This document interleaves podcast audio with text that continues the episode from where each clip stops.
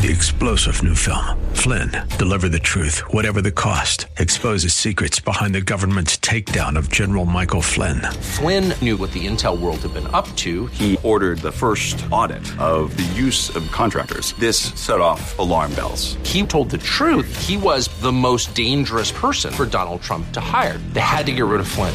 Flynn, deliver the truth, whatever the cost. Available now. Watch it today. Go to salemnow.com. Salemnow.com.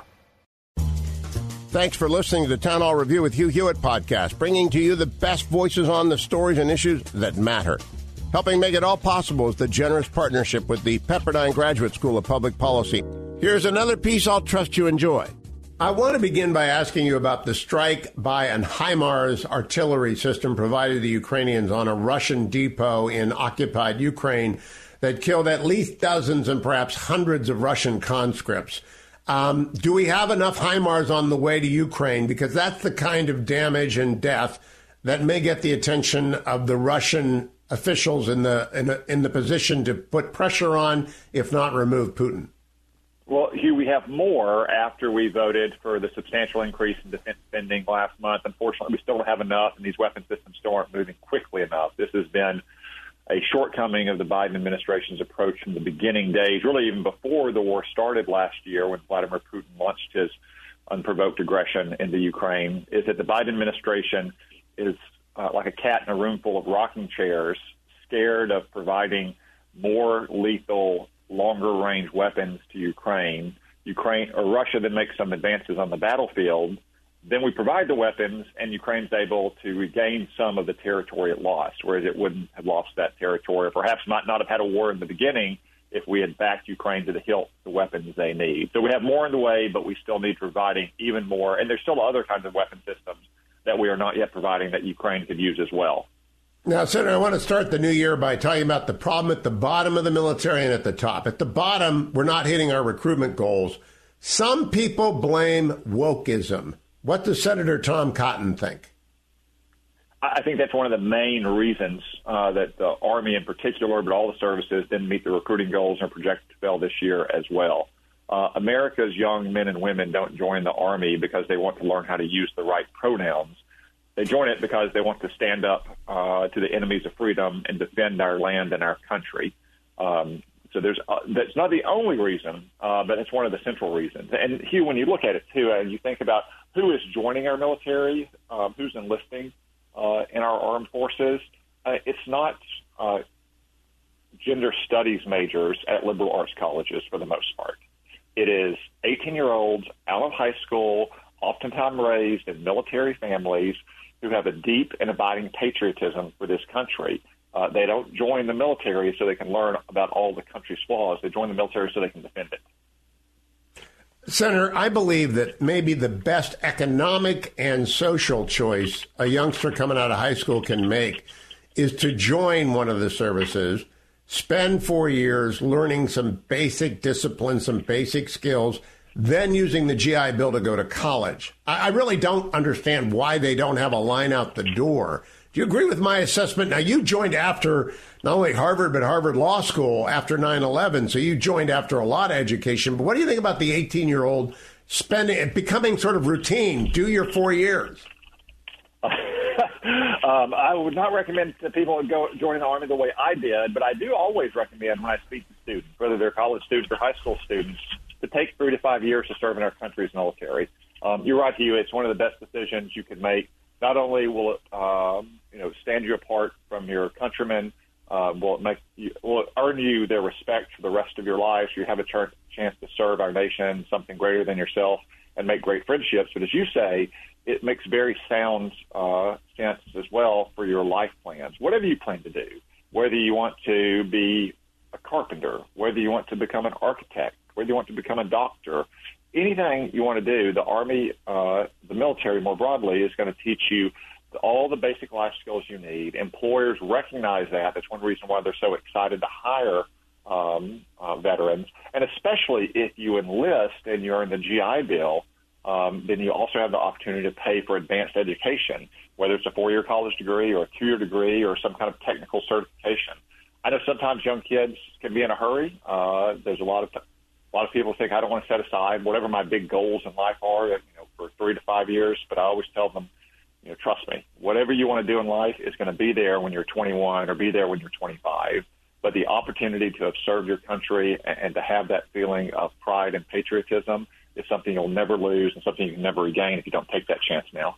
You know, your new colleague, J.D. Vance, wrote his book, Hillbilly Elegy, which I've always believed to be the best recruitment tool ever because he didn't know how to do anything anytime until he joined the Marine Corps and went down to Parris Island. And he quickly learned in four years how to get into Ohio State and then Yale Law School. It really does change lives. I want to go to the other end. You'll have a lot of hearings, and if the House ever gets organized, and your opinion on that will be solicited at the end here. General Milley's going to have much more difficult questioning in the House, but I know you've all, he is very well esteemed by my friend O'Brien, the former national security advisor. A lot of people dump on General Milley, not O'Brien, tells me no, he really did do a good job. When does change occur at the top of the military?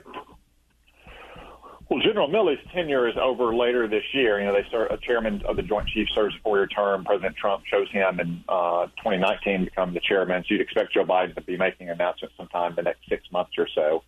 Um, but uh, I think change is on the way already in the Department of Defense. I think in the early 2021, the first days of the Biden administration, you know, they were caught up in some degree of moral panic uh, after the BLM riots of 2020 and their obsession uh, with making everything that we uh, everything that we see about our country or we think about our country through the lens of race or gender or what have you. Um, but fortunately, over the last couple of years, we've gotten back into Congress to insisting they focus on the core warfighting skills that our military needs. You in the Senate Armed Services Committee, we were able to get an amendment passed that t- basically told them to knock off the nonsense when it came to all of this, um, you know, critical race theory and counter extremism training and focus more on things like how to shoot, move, and communicate on the battlefield. Uh, to that point, will you be able to bring back down? Donald Rumsfeld told me before he died, one of the interviews he did, the biggest change between his first tenure as SecDef and the second was that the lawyers had gone from a handful to 10,000. Uh, do you think Pentagon reform can be a bipartisan effort as it was in, in the Goldwater Nichols days? It could be, and I hope, and I hope it will be. Um, they have way too many bureaucrats in the Pentagon, way too many civilians. The most important person working in the armed forces of the United States is that E5 sergeant team leader in an infantry squad or that uh, lieutenant captain on an F-18 or an F-35 um, or that uh, Marine, you know, helicopter pilot. The people who are out on the front lines who are ready to fight tonight to win a nation's wars. Everyone else has important jobs, to be sure, but if you're not one of those people, if you're not a, a sergeant team leader in the Army, if you're not flying a fighter or bomber aircraft, if you're not driving a warship, you need to ask yourself, what am I doing to support that person? And frankly, the further you get away from the front lines, the harder it is to justify that, especially if you're not wearing the uniform. So we need a substantial reform of our Department of Defense bureaucracy. Now, Senator, on that point, I know a number of Pentagon SESers who have also gotten military time. They are very, uh, they're just amazed at how hard it is to discipline, much less remove a civilian than it is a military active duty member. Is there anyone you can work with across the aisle to empower the Pentagon senior officials to simply slim down and fire the deadwood? There are a few, Hugh. I don't want to necessarily hurt their chances or diminish their influence in the Democratic caucus by singling them out. but um, I mean, there. Um, it is a case, though, that for decades the military uh, or the Democrats have often seen the military as just another government agency, just another way to provide a jobs program or um, checks to constituents, and that's not what it's for. It's different from anything else. It, it's not to provide people jobs, though it does that. It's not to run schools or run daycare centers, though it obviously does that for uh, military families. Um, it, it's to fight and win our nation's wars, and that has to be its first and foremost priority. Um, and a lot of Democrats just don't have that mindset. Um, they're, they see the military in many cases as something that's dangerous and more likely to provoke a war, provoke a conflict, than it is to actually uh, help deter one. But there are a few Democrats in both the Senate and the House that we can work with, and uh, hopefully we will be able to. You know, having a majority in the House makes a big difference for us in the Senate as well, because it kind of puts an anchor on what the uh, Democrats in the Senate Armed Services Committee are, are willing to accomplish, or willing to try to uh, put into um, our legislation because they know that it'll just be removed by the by the Republican House. Thanks for listening to the Town Hall Review. Our program is coming today in partnership with the Pepperdine Graduate School of Public Policy. It's America's most unique graduate leadership programs offered on Pepperdine's breathtaking campus in Malibu, California. Learn more at publicpolicy.pepperdine.edu. If you're enjoying the podcast, please tell a friend to go to Town Hall Review and sign up as well today. Three star general Michael J. Flynn, head of the Pentagon Intelligence Agency, knew all the government's dirty secrets. He was one of the most respected generals in the military. Flynn knew what the intel world had been up to. He understood its funding. He ordered the first audit of the use of contractors. This set off alarm bells. The explosive new documentary, Flynn, Deliver the Truth, Whatever the Cost, uncovers the facts behind this scandal. Flynn told the truth. He was the most dangerous person for Donald Trump to hire. I find out the worst enemy that I'm going to face in my life is right here in America. They took my assessment and they wanted me to change it. And I was like, I'm not changing it. They had to get rid of Flynn.